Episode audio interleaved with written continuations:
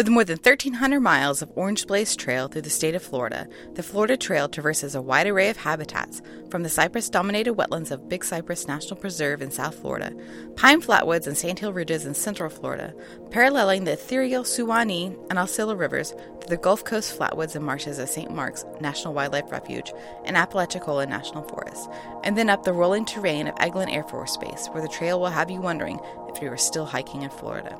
And finally, spend your last days hiking along miles of white sand beach on your way to Fort Pickens on Gulf Islands national seashore. Revered by those who love Florida's diverse ecosystems and natural history, the Florida Trail is often maligned in hiking circles. This podcast seeks to change that, to shed light on the stories that come from the Florida Trail, from through hikers to section hikers, volunteers to trail maintainers, to casual use hikers and visitors of the trail. The Florida Trail has a biography comprised of all of these people and more.